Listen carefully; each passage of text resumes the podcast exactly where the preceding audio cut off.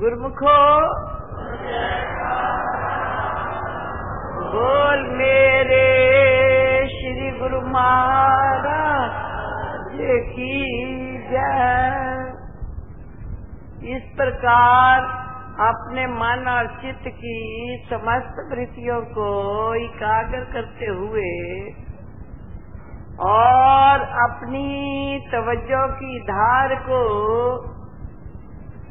अपने इष्ट देव संत सदगुरु दाता दयाल जी के श्री चरण कमलों में से जोड़ते हुए बड़े प्रेम सहित मिलकर के बोलना जयकारा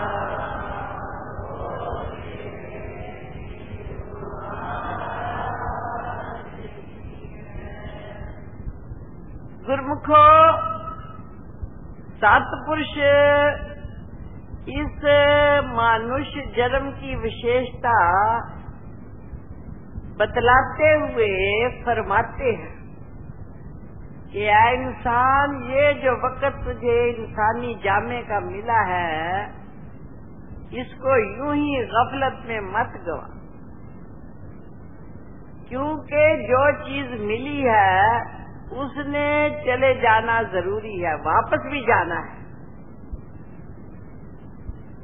इस वास्ते वापसी का इंतज़ाम सवाए इंसान के दूसरा कोई नहीं कर सकता। यही जी मौके की इंतज़ार में हमने ना जाने लाखों करोड़ों जन्म गवा दिए।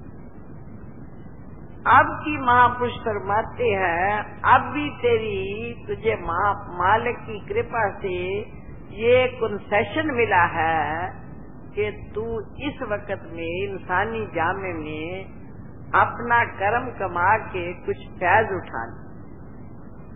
यही वक्त है। महापुरुषों का फरमान है, अब के जीते जीत है, अब के हारे हार। तो रज्जब राम ही भजो, अल्प आयु दिन चार। अब जरा इस पर गौर करना है। इस वक्त यही वक्त है, चाहे तू बाजी हार जा या जीत हर एक अपने बच्चे को कहते हैं, आजकल कह रहे हैं इम्तहान होने वाले हैं जी, बच्चों को फुर्सत नहीं मिलती। तो हमारा भी तो इम्तहान होगा, क्योंकि इस दुनिया में तो रहना नहीं है। यहाँ से तो ले जाया जाएगा, इस वास्ते जाने का इंतज़ाम करना ज़रूरी है। यही वक्त है। कहते जी अगर फेल हो गया, बच्चे को कहते फेल हो गया, फिर क्या करेगा? एक बरस, वो तो एक बरस के बाद भी हो सकता है, लेकिन ये जो जन्म हाथ से चला गया, फिर बल्कि उन्होंने ये फरमाया अल्प आयु बड़ी थोड़ी ज़िंदगी है, तेरी उम्र है चार दिन चार दिन की चांदनी, फिर अंधेरी रात नारायण हरि भजन का जासू हो था ये चार दिन की चांदनी है, ये जो जवानी है, ये अवस्था है, ये मनुष्य जन्म है ये हमारे हाथ से चला जाना है। गुरमुखो अगर हम सब जाने का ख्याल करें तो सुरती दुनिया में कभी लग ही नहीं सकती। चूँकि हम जाने का इंतज़ाम इंतज़ाम नहीं करते ना ही जाने की, तब, की तरफ़ तवज्जो देते। हर एक की आवाज़ है इसको हार्ट अटैक हो गया जी। अटैक तो होना ही है हमें एक दिन। सोचो महापुरुष फरमाते हैं कि उस वक्त तू क्या करेगा? यही वक्त है, चाहे बाजी हार जा या जीत। जीत के क्या करेगा? जन्म मरण से रहत हो जाएगा। नहीं तो माता के गर्भ में उल्टा लटकना पड़ेगा। जब किसी पर कोई पुलिस केस बना देती है, कई बार सुना है, देखा तो नहीं, उल्टा लटका के फिर मारते कितना दुख होता है। संत महापुरुष हमें फरमा रहे हैं, ये दुनिया वहाँ का ही नक्शा है। जो यहाँ पर होता है, मुजरम के लिए जो सजा यहाँ होती है, वहाँ पर भी वही सजा मिलेगी। उस वक्त कौन छुड़ाएगा? संत महापुरुष फरमाते हैं, इस वक्त विचार कर ले, राम कहो राम कहो राम कहो बाबरे अवसर न चूक भोंदु पायो भलो धावरे। जिन तो को तन दीनो, ताको न भजन कीनो, जन्म सिरानु जात जैसे लोहे का तावरे राम राम गाय ले राम को रिझाए ले, राम के चरण कमल शीश को झुकाए। कहत मलूक दास, संत मलूक जी फरमा रहे हैं कहत मलूक दास, छोड़ दे पराई आस, आनंद मगन होके राम गुण गाय ले। सोच विचार कर, मगन हो जा तू उसमें, राम के नाम में अब क्यों बाबरे? राम, वो तो कहते राम कहो राम कहो राम कहो बाबरे। अब सब ना चूक भोंदू भोंदू किसको कहते हैं? बेवकूफ़ वो संत कह रहे मैं नहीं कह रही आप कहीं मेरी तरफ़ ना चले जाना मेरे जबान से जो निकल रहा है। ये संतों की बानी है। वो तो आपके लिए भी है और मेरे लिए भी है। महापुरुष जो हमें समझाते हैं, इस अवसर को चूक न जाना। अवसर ना चूक भोंदू ना समझ इंसान इस वक्त को गवा ना दे। पायो भलो दाव। मुझे ये बड़ा अच्छा दाव मिला हुआ है। कौन सा? मनुष्य जन्म का। इस वास्ते वो कहते जन्म जन्म भटकत रहो यही अवसर के हेत सो अवसर तय पाया अब क्यों भ्याचेत जन्म जन्मों से जिस इंतज़ार में था, इस मनुष्य जन्म वो मनुष्य जन्म भी मिल गया और उसके साथ साथ भगवान की कृपा से सतगुरु और संतों से मिलाप हो संत महापुरुष बार बार यही फरमाते हैं अवसर ना चूक, जरा इस वक्त को चूक न जाना। यही वक्त है हमारा, हमने काम करना है, हम तो बड़े आराम से कहते हम सोचते आराम करना है। संत कहते नहीं, काम करना है। आराम तो तू बहुत उन जूनियों में कर आया है। चौरासी लाख जूनियों में हम अपनी मनमती से फिरते रहे, खाते रहे, जो दिल में आया तो करते रहे। संत महापुरुष फरमाते हैं क्या इंसान इस वक्त की कदर कर। ये वक्त तेरे हाथ से अगर चला गया, फिर पछताएगा। इस वास्ते वो हमें तालीम देने के लिए आते हैं और अभी भी हम ये देख रहे हैं सब संसार को हालात के हालात के बारे में इलम है। फिर, लेकिन अभी भी विशेषता जो है, पढ़ाई में लगी हुई है। राम की याद मदद तो करे राम, और हम करे दुनियावी पढ़ाई। रात दिन उसी में क्या करे जी? राम की याद कैसे करे जी? फुर्सत तो मिलती नहीं, बच्चे तो पढ़ाई करते हैं। इस वास्ते महापुरुष पुरुषों ने ये फरमाया है कि दर जवानी तोबा करदन सेवा ए पैगम्बरी वक्त पीरी गुर्ग जालम मेशवत परहेज सोच विचार करो, तोबा करनी, बुराइयों से तोबा करनी किस वक्त? जवानी की अवस्था में जो बन सके, जो बन जो बन का मतलब जो बन सके बना। ये वक्त है जवानी का। फिर वक्त पीरी गुर्ग जालम, जो के खूंखार भेड़िया है, बुढ़ापे में वो भी शिकार नहीं कर सकता। बुढ़ापे में क्या बुराई करनी है? क्या गलती करनी है? दूसरे के अधीन हो जाता है। लेकिन जो वक़्त अब का है, संत महापुरुष, तभी फरमाते अब के जीते जीत है अब के हारे हार।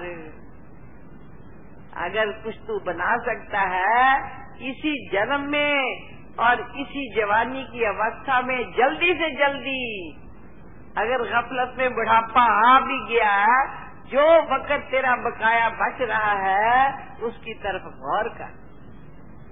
नहीं तो हम फंस जाएँगे। ले जाने वाले ने ले जाना है। यहाँ कहते, पूछ लें जी।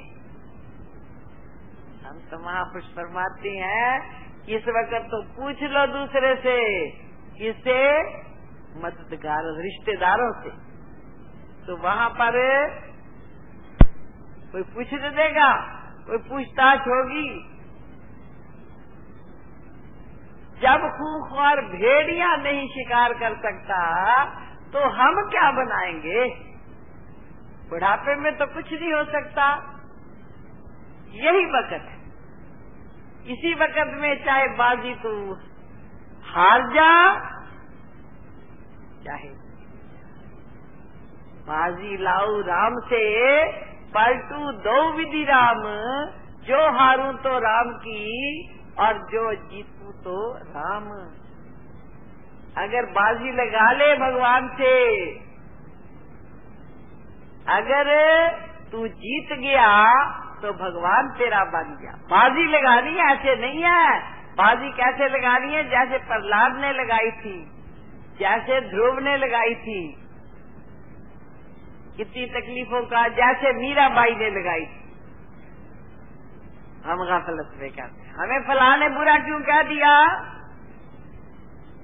संत महापुरुष फरमाते, अच्छाई हमारे में है ही कौन सी जो हमें कोई बुरा ना कहे? तो महापुरुष अपने अपने अंदर झात मार के तो देखे। सबसे बड़ी बुराई तो ये है कि हम अपनी जो मालिक की तरफ़ से हमें इमानत के तौर पर ज़िंदगी मिली थी, उसी को जाया कर रहे हैं। और फिर मान करते हैं। बस हमारी इज़्ज़त हो। इज़्ज़त क्या होगी? उस दिन को याद कर। जिस दिन तू पलंग से उतार के ज़मीन पर लिटा दिया जाएगा, उस दिन की याद। तुझे किसी ने नहीं कहना, श्वास ऊपर ना कहीं चार पाई पर ना खत्म हो जाए। नीचे उतारो जल्दी। ये कानून ये नहीं कि दुनियादारों के लिए है, ये कानून संतों के लिए भी है। कुदरत का कानून अटल है। उसमें कोई तब्दीली नहीं ला सकता। हाँ उस कानून को समझा के दुरुस्त कार्रवाई करवा सकता है। संत हमारे से वो काम करवा रहे हैं, भाई, जो तेरे साथ बीतनी है, उससे पहले पहले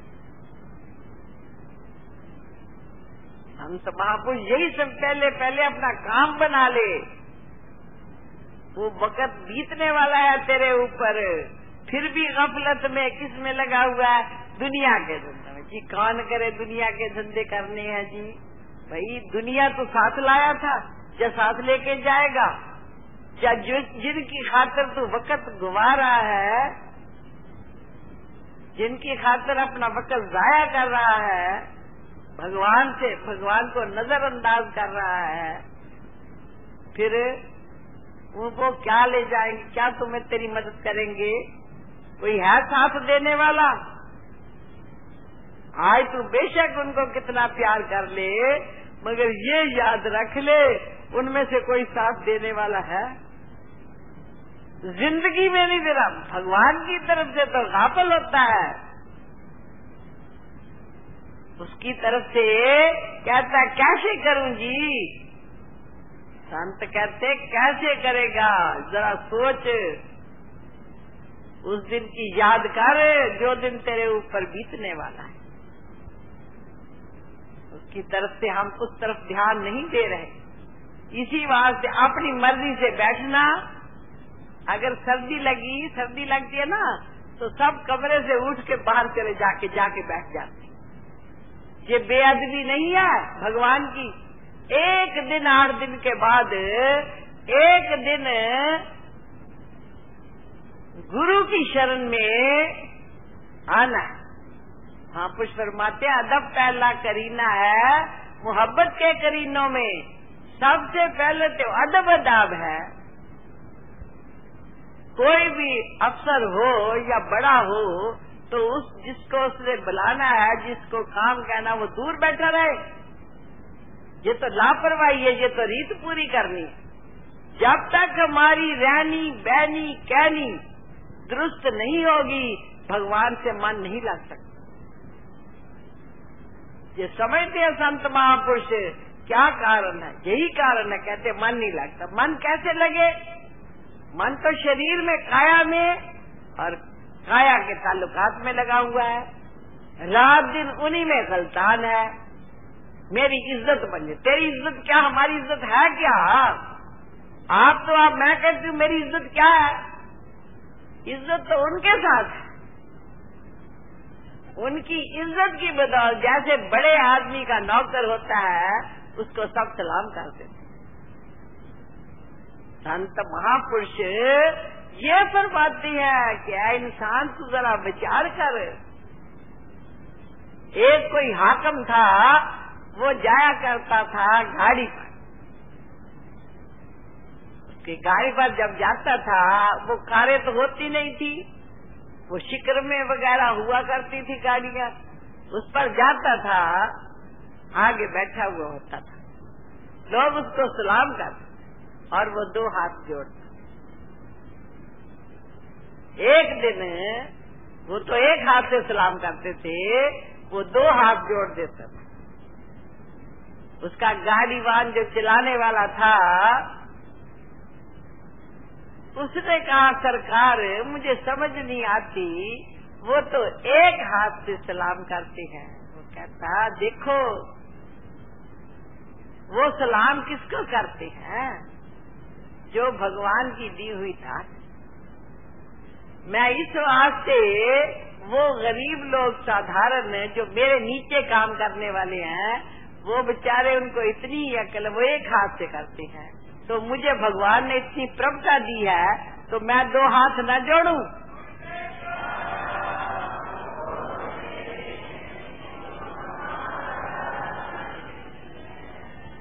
मैं जब श्री अनंतपुर जाया करती हूँ तो मुझे अक्सर सारे कह देते हैं कि माता जी आप तो हमारे बुज़ुर्ग हैं, आप हमें शर्म आती आप हाथ न जोड़ो। मैंने कहा, नहीं, आप मेरे शुभ चिंतक तब है जो ये मुझे कहे, ये ये फरमाए गुरु महाराज के चरणों में बेनती करें कि मेरे हाथ सदा ही जुड़े रहे। ये भगवान ने जो दिए हैं, इसका फ़र्ज़ है, ये हाथ जोड़ना नम्रता और खाकसारी को ज़ाहिर करते है। अपनी खुदी में नहीं कुछ बन सकता। महापुरुष फरमाते हैं, खुदा को भी मिलना चाहते हो और खुद ही भी नहीं छोड़ फिर मर्ज़ी से आना और मर्ज़ी से जाना। संत कहते हैं, वहाँ पर तेरी मर्ज़ी चलेगी। यहाँ पर जिससे पूछो कि जी मेरी मजबूरी है जी। अगर दो बार, चार बार ज़्यादा कह दो तो फ़ौरन नाराज़ हो जाता है। फिर दुनियादार, हमारा दुनियादारी का मजमून थोड़ा ही है। संतों को चिंता लग जा। माता पिता का बच्चा नाराज़ हो जाए, या भागने लगे तो उनको कितना दुख होता है? इसी तरह से संत सब जो दुनियादार है भगत जान है, जो इस दरबार में आए हैं, वो बच्चे हैं। और हर वक्त ये नहीं कि उन्हीं बच्चों से, बल्कि जो गुमे हुए बच्चे हैं, उनकी भी तलाश में लगे रहते हैं, कोई मिल जाए सही, भाई, तू क्या करता है? कोई पूजा पाठ भी करता है? कोई भगवान की याद भी करता है? ये सोच भगवान की याद गुरमुखो उसको है जिसके मन में वैराग हो, जिसको ये जल्दी हो कि जल्दी से जल्दी मैं गुरु चरणों में जिसका मन कामों में लगा हो, मैं अपने कुटिया वालों को भी कह देती अगर आपका मन कामों में लगा हुआ है तो आप गलती खा रहे हैं। उस वक्त ये कुटिया में रहने से कुछ नहीं बन सकता। महापुरुष हमेशा ये ये न कोई कहे कि गुरु महाराज जी के दास बन गए और काम अपनी मर्ज़ी से करें। वहाँ पर मन की मत को हर हालत में त्यागना ही पड़े। अगर नहीं त्यागेंगे तो नदामत उठानी पड़ेगी यहाँ भी और वहाँ भी। ये रहने का मकाम नहीं है, ये रहने की जगह नहीं है। जिसके मन में खुद ही, वो समझो ना समझ। अगर मैं आपको कुछ सुना रही हूँ तो इसमें मेरी क्या खूबी है, आप कहेंगे? मेरी खूबी नहीं है। ये तो महापुरुषों की बानियाँ हैं। मेरे में खूबी तब है, अगर मैं सबसे नम्रता और खाकसारी से मिलूं। अगर जो कुछ उनको कह भी दिया जाता है, फिर भी दिल में कहना इस वास्ते पड़ता है, कहते हैं, एक होता है क्रोध, एक होता है गुस्सा और गिला। अगर गुस्सा गिला ना किया जाए तो भगत जन, भगत जनों की मन की मत खत्म नहीं होती। उसको त्यागना है। महापुरुष यही फरमाते हम कहते हैं, हम धर्म पर चले। क्या धर्म हम कर रहे हैं? महापुरुष फरमाते हैं, धर्म उसको कहते हैं, रामचंद्र जी ने फरमाया है, धर्म ते वृत्ति, योग ते ज्ञाना, जिसके वजह से मैं तो जी प्रेसिडेंट हूँ, फला, धर्म स्थान का, फला जगह का बड़ा हूँ प्रेसिडेंट क्या, हमारे गुरु महाराज जी से किसी ने पूछा कि आपके दरबार में सबसे बड़ा कौन है? उन्होंने कहा, जो नालियाँ साफ़ करता है, जो लैट्रिने साफ़ करता है, वो सबसे बड़ा है। क्यों उसने अपनी खुदी को मिटा दिया? जब तक खुदी नहीं मिटेगी, ये याद रखना, जब तक खुदी नहीं मिटेगी, तब तक हम उस रास्ते पर नहीं चल सकते। अभी तो हमने शुरू भी नहीं किया, सच पूछा जाए। अगर किसी को ये कह दे, धूप छोड़ के अंदर आ जाओ, कहते नहीं कि ये क्या है, जी हमें सर्दी लगती है। वहाँ शमशान में जब जाएँगे, वहाँ गर्मी सर्दी को देखेगा, हमें रजाइयाँ उड़ाएगा। सोचो, विचारो, जहाँ पर हमने जाना है, वहाँ कौन सी चीज़ होगी? सोचो, जहाँ जहाँ जरा सी, इतनी सी चिंगारी कहीं लग जाए, जी मेरा तो हाथ जल गया, बड़ी तकलीफ़ होती। वो दिन याद नहीं, जब शमशान में जाएँगे। कोई कहता है कि सारा जमाना है मेरा, कोई कहता है, ख्वेशो जगाना है मेरा कोई कहता है कारों का खजाना है मेरा, पर ये कोई नहीं कहता कि शमशान ठिकाना है मेरा। शमशान की तरफ़ हम नहीं देख रहे।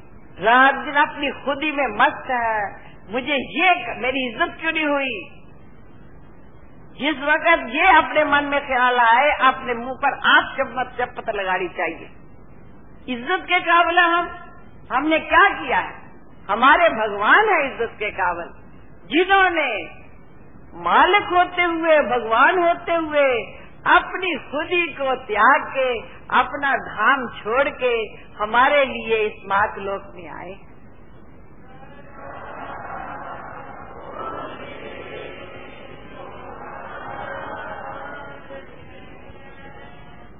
आए हैं और फिर रात दिन जो कार्रवाई कर रहे हैं, जो कुछ भी कर रहे हैं, वो किस लिए कर रहे हैं? हमारे लिए। हम भूले हुए के लिए कि ये जीव भूला हुआ है। ये कहता, दस रुपए मैं कैसे छोड़ दूँ? भाई वो तेरे से दस छीन ले, फिर क्या करेगा? जब हम गाड़ी में जाते हैं, कई बार नहीं कहते, जेब कट गई। जेब कतरे भी वहाँ पर ही बैठे हुए होते हैं ना? प्रेम भी दिखाते हैं तो ये दुनियादार जो रिश्ते, नाते सब हमारे जेब कतरे हैं। ये हमारी जेब काट के कहा से हमें सब लूटने वाले? साथ देने वाला कोई नहीं। आप बताओ, हमारे में से जरा गौर करके देखे, मैं तो अपनी कमी को पहले देखा करती हूँ, हर रोज। श्री अनंतपुर में भी जाती हूँ तो गुरु महात्माओं के चरणों में भी यही बेनती करती हूँ कि महात्मा जी, बस यही कृपा करना, जहाँ भी जाऊँ, मेरा फ़र्ज़ धर्म है कुछ पहले आपको क्या सिखा सकते अगर हम अपने पर अमल नहीं कर रहे हम राम के लिए नहीं आए, हम राम के लिए आए विचार करने की ज़रूरत है। ये खुद ही हमें मिलिया मेट कर देगी। नम्रता खाकसारी के लिए इस वास्ते महापुरुष ये फरमाते हैं, वो ये रामचंद्र जी ने जो लक्ष्मण जी से फरमाया था कि धर्म, हम धर्म के काम करते हैं। कहा जी रोज मंदिर में जाते हैं। भाई, मन का मंदिर तो तेरे से खुला नहीं, और मंदिर में जाके तू क्या करेगा? जो सबसे बड़ा, सबसे नज़दीक मंदिर है तेरा, वो क्या है? मन मंदिर। महापुरुष फरमाते हैं बानी में मन मंदिर तन वेश कलंदर। वेश कलंदर का है? ये मन मंदिर है। मन मंदिर तन तन वेश कलंदर। घाट ही तीर्थ नावा। कौन सा तीर्थ? अंदर का तीर्थ। वो क्या, किस तरह से? एक शब्द मेरे प्राण बसत है, जो बहुत जन्म नाम क्या किस चीज़ की खुदी है? हो जाए ना एक तकलीफ़, फिर देख दूसरे के अधीन हो जाता है। ये कहता है, बस जो मैं कर लू, बस वही। सब कुछ मुझे मिल गया, अफसरी मुझे मिल गई। मैं तो इस गद्दी पर बैठ गई तो ये अफसरी मिल गई? नहीं नहीं इससे ज़्यादा नम्रता और खाकसारी होनी चाहिए। ये मैं नहीं कहती, ये तो एक सतगुरु की कृपा से, उनके हुक्म से यहाँ पर बैठना पड़ता है। लेकिन मुझे वो दिन याद है, जिस दिन नीचे उतारा जाएगा। इस गद्दी से भी उतारा जाएगा। अगर अभी ऐसे हो जाए, फिर इससे नहीं उतार देंगे। फ़ौरन। राम ने हमें रखा हुआ जीता जब तक राम के दिल, हमारे दिल में राम के लिए है ख्याल तो राम के बच्चों के लिए नहीं। अगर कभी कभी मैं नाराज़ भी आपसे होती हूँ तो किस वास्ते भाई राम को ना छोड़ो? राम की तरफ़ ध्यान दो। आराम आराम की तरफ़ ध्यान ना दो। आराम करने के लिए शरीर, इसी वास्ते हमें धोखा मिल रहा है। हम रात दिन इस शरीर को, गर्मी में कहते हैं, सो जा। क्या? कूलर लगा ले। सो जा। इसको सुलाते किसको? इसको। शरीर को, शरारती को। ये थक गया। इसको जितना थकाया जाए, उतना अच्छा है। ये सोचने की ज़रूरत है। जब सर्दी आती है तो खूब बिस्तर पर कंबल, रजाइयाँ उठा के खूब इसको कहते तब भी कहते, सो जा। महापुरुष फरमाते हैं, कबीर सोया, क्या करे? जाग जाग, अब जाग। जाई के संग बिछड़ा, ताई के संग लाग। रात दिन क्या सोच रहा है? इस वास्ते। धर्म ते वृत्ति फिर ज्ञान क्यों नहीं आ रहा? वो कहते योग कर। योग का मतलब मालिक से जुड़ जा, सदगुरु से जुड़ जा। धर्म से वृत्ति योग से ज्ञाना, फिर ज्ञान मोक्ष प्रद वेद मुक्ति का दाता, मोक्ष मतलब मुक्ति किसको कहते हैं? आज़ादी को। आज़ादी किसने ले, किससे लेनी है? मन की मत से। हमें बोलते शर्म नहीं आती, हमें कहते शर्म नहीं आती। कोई लाज नहीं आती कि हम क्या कह रहे हैं, क्या बोल रहे हैं। मैं हूँ कौन? गंदगी का पुतला। इस पर फकर है। क्या बढ़ाई है इसमें कोई म्याद है इसकी? इतना तो हमें अभी ज्ञान भी नहीं आया। बार बार कह, जी, इसको प्रसाद ज़्यादा दे दिया, मुझे थोड़ा दे दिया भाई, तेरी तकदीर में थोड़ा ही लिखा था। उस तकदीर को कौन बनाए? कई बार ऐसे कहते, मैं तो खाली रह गया प्रसाद से। खाली क्यों रह गया? तेरी तकदीर में वो प्रसाद था ही नहीं। तू कैसे खा सकता था? प्रसाद किसको कहते हैं? कृपा को। कृपा किसकी पानी है? सदपुरुषों की। सदगुरु की। जब खाने पीने के लिए नहीं आए, महापुरुष बरमाते खांद्या खांद्या, मुँह कथिया पहन दिया सब अंग। नानक धृज तिनादा जीवना जीना सच न लगा रंग। धिकार है उनकी ज़िंदगी को, जिनके ऊपर सच का रंग नहीं कर अब एक को, मेरे ख्याल में एक पर भी विश्वास नहीं होगा, जिसको मैं ये कह दूँ, ये काम नहीं करना, छोड़ जा। संत महापुरुष फरमाते हमारी हैसियत बतलाते हैं क्या होना चाहिए?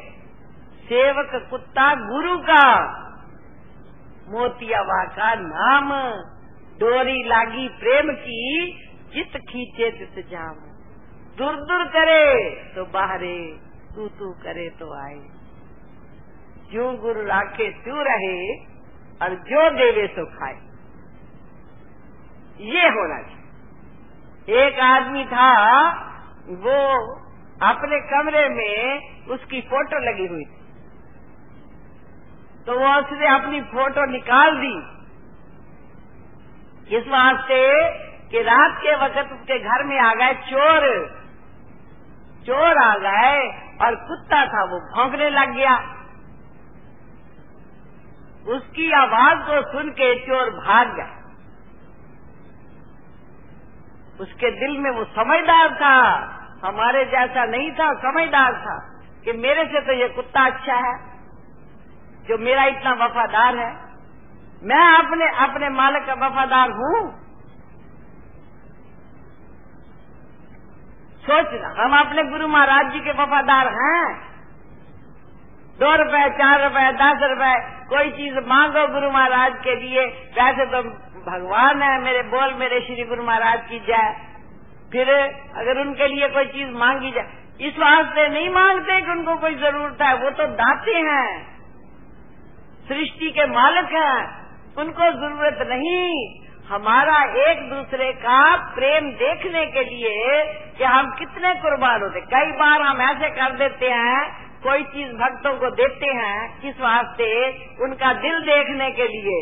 दस रुपए की चीज़ से के हम बारह रुपए ले लेते हैं, मांगते हैं। वो कहते ये तो लूटते हैं। भाई, लूट के कहा ले जाना है? तेरे सारे सामान को गुरु के घर में पहुंचाना है। लूटते नहीं, तेरा दिल देखते हैं कि गुरु के घर के लिए तेरा दिल कितना है। लूटने के लिए तो वो आए ही हैं।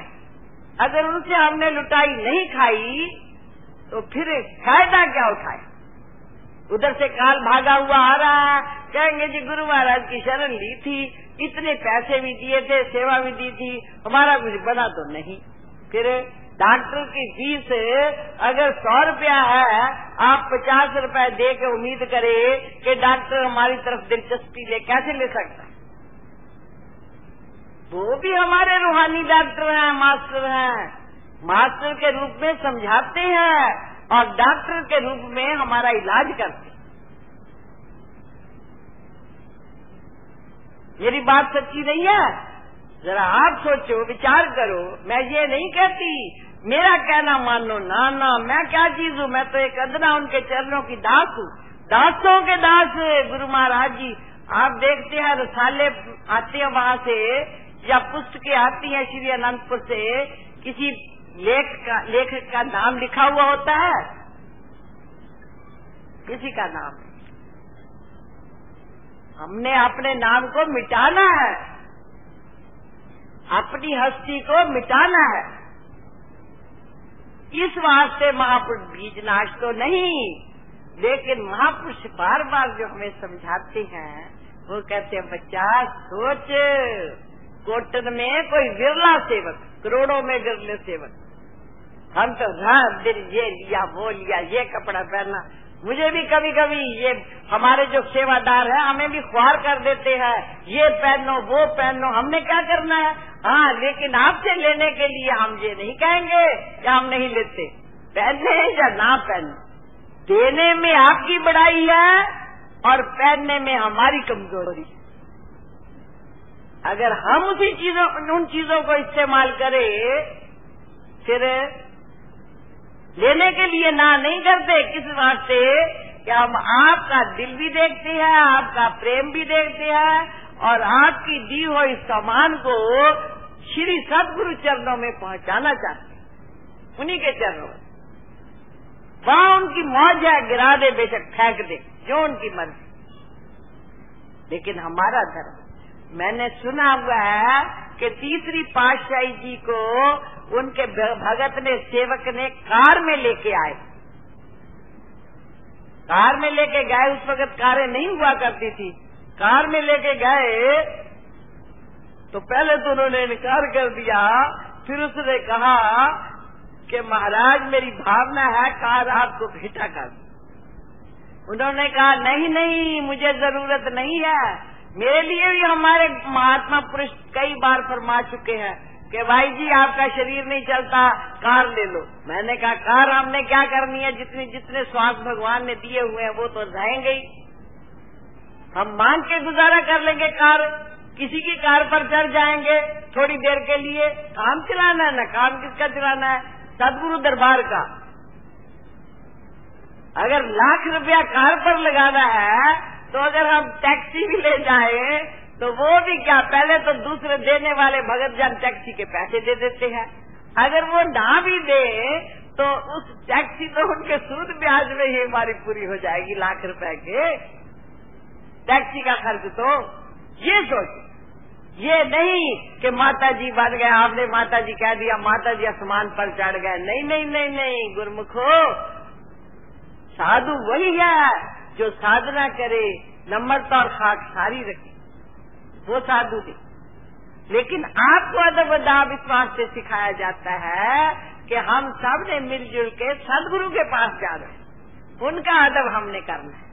तो जहाँ से सीखेंगे, तभी तो वहाँ पर मैं ये नहीं समझती आप जब मुझे मत्था टेकते हैं। मैं ये नहीं समझती कि आप मेरे शरीर को मत्था टेकते हैं। ना ना, मैं ये समझती हूँ कि मैं दिल में अपने गुरु महाराज को बिठाया हुआ है, इस वास्ते मेरे गुरु महाराज जी को मत्था टेक।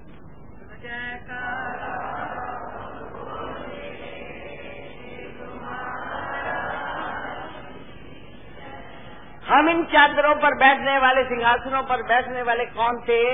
किसी काम के थे नहीं, कोई न छूता छाम। सदगुरु की कृपा हुई तो पूजन लागे पाओ। ये उनकी कृपा की पूजा हो। और दूसरे भगत की क्या निशानी है? नारायण हरि भगत की। प्रथम यही पहचान आप अमानी हो रहे और को दे दे। भगत जो बन जा, भगत बनता है, उसकी पहचान ये है कि वो आप तो निर्माण हो जाए, खाक सारी अख्तियार करे और मान दूसरों को दे। फलाने क्यों? वैसे तो ये जो हम गुरु को देते हैं, सब कुछ उसी का ही है, लेकिन कभी कभी दूसरों को दिखा भी देते हैं कि देखो इसने इतनी सेवा की है। इस वास्ते कि उसके दिल में भी शौक पैदा हो जाए, सेवा। सेवक है गुरुमुखो, हमारा धर्म सेवक धर्म है। अगर हमारे में क्रोध है और हमें ईर्ष्या है, या हम कुछ करके दिखा रहे हम क्या करने वाले अभी आँख बंद हो जाए, सब करी कराई खत्म हो जाएगी। ये तो उसी की कृपा है। मगर उसने जो ये जो जीवन दिया हुआ है, काल तो चाहता है ले जाना, लेकिन उन्होंने जो जीवन दिया हुआ है, इस वास्ते कि हमारे भक्तों को हमारी महिमा सुनाई जाए या इससे उनके कर्म कट जाए, वो हमारे कर्म काटने के लिए हैं। हम पार ब्रह्म नहीं, साधु को पार ब्रह्म नहीं बन गया। पार वो पार ब्रह्म परमेश्वर है पार ब्रह्म परमेश्वर सदगुरु, सबना कर उधारा। कहो नानक गुरबिन नहीं तरिए गुरबिन नहीं तरिए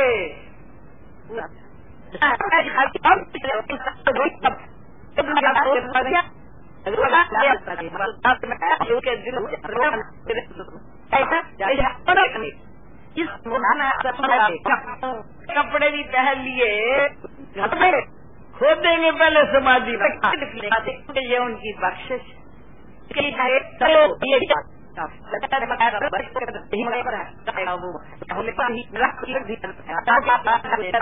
टालना जो अब वक्त है उसका।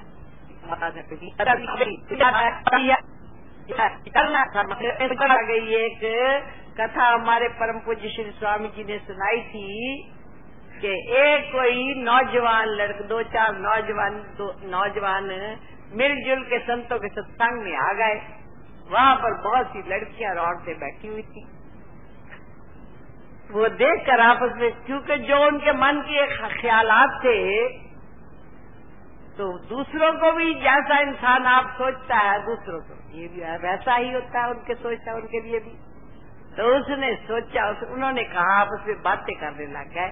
देखो जी संतों कितनी मौज है कैसे नौजवान औरतें कैसे छोटी छोटी उम्र की लड़कियाँ इनके पास आती हैं और खूब खाने को मिठाइयाँ सामान मिलते हैं। संतों ने सुन लिया। सुन लिया। उन्होंने कहा, बुला लिया अपने पास एक लड़के को। क्यों बच्चा? क्या बात है? क्यों महाराज? बात क्या है? हमें तो तलाश करने पर भी कोई लड़की औरत नहीं मिलती। आपके पास इतनी रात दिन आपके चरण दबाते हैं, पाव पकड़ते हैं। उन्होंने कहा अच्छा तू हमारे पास आ किस तुझे भी ज़रूरत है ना?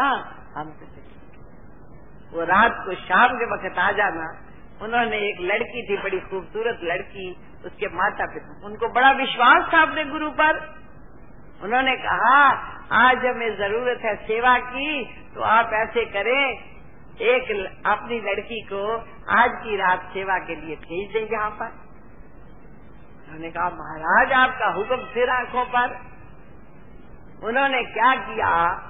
वो लड़की आ गई जिस वक्त तो लड़के को कहा, लड़का भी आ गया। कहने लगे, ये आज की रात तेरे पास ही रहेगी। लेकिन एक बात का ख्याल रखना ज़रूरी, वो ये है कि कल सुबह तेरी मौत हो जाएगी। सुबह मर जाना। अब अब वो मौत का ख्याल जब मौत का लफज सुना आपने लिए तो फिर वो लड़की उसके कमरे में अकेली रही, लेकिन वो अपने दिल से कहता था, ये देवी है, मेरी बहन है। सारी रात गुजर गई और सुबह को महात्मा जी के पास गए। मत्था टेका, उन्होंने कहा, क्यों भाई, अब तेरा दिल खुश हो गया? कि महाराज क्या खुश हो गया। सारी रात आपने कहा था सुबह मर जाना है। उसी ख्याल से मैं तो उसको देवी समझता रहा, अपनी माता समझता। इस ख्याल से। उन्होंने कहा, देख, एक रात मौत का लफ्ज सुनने से तू इतने बड़े गुनाह से बच गया है। और अगर संत जो हैं, उनके पास आती उन्हें तो हर वक्त ही मौत का ख्याल है। कार्रवाई मौत की करते हैं। इसी वजह से उनके पास जो आते हैं, वो तो उनको देवियाँ समझ के, उनको तालीम देने के लिए भाई उनको भी देवियाँ बना दिया जाए जो हम आप पूजते हैं देवियों को। इस दरबार में वही देवियाँ इंसानी रूप में आई हुई हैं। तो इस वास्ते मौत को याद रखो, संत कहते हैं। दो बातों को भूल मत जो चाहे कल्याण नारायणिक मौत को तुझे से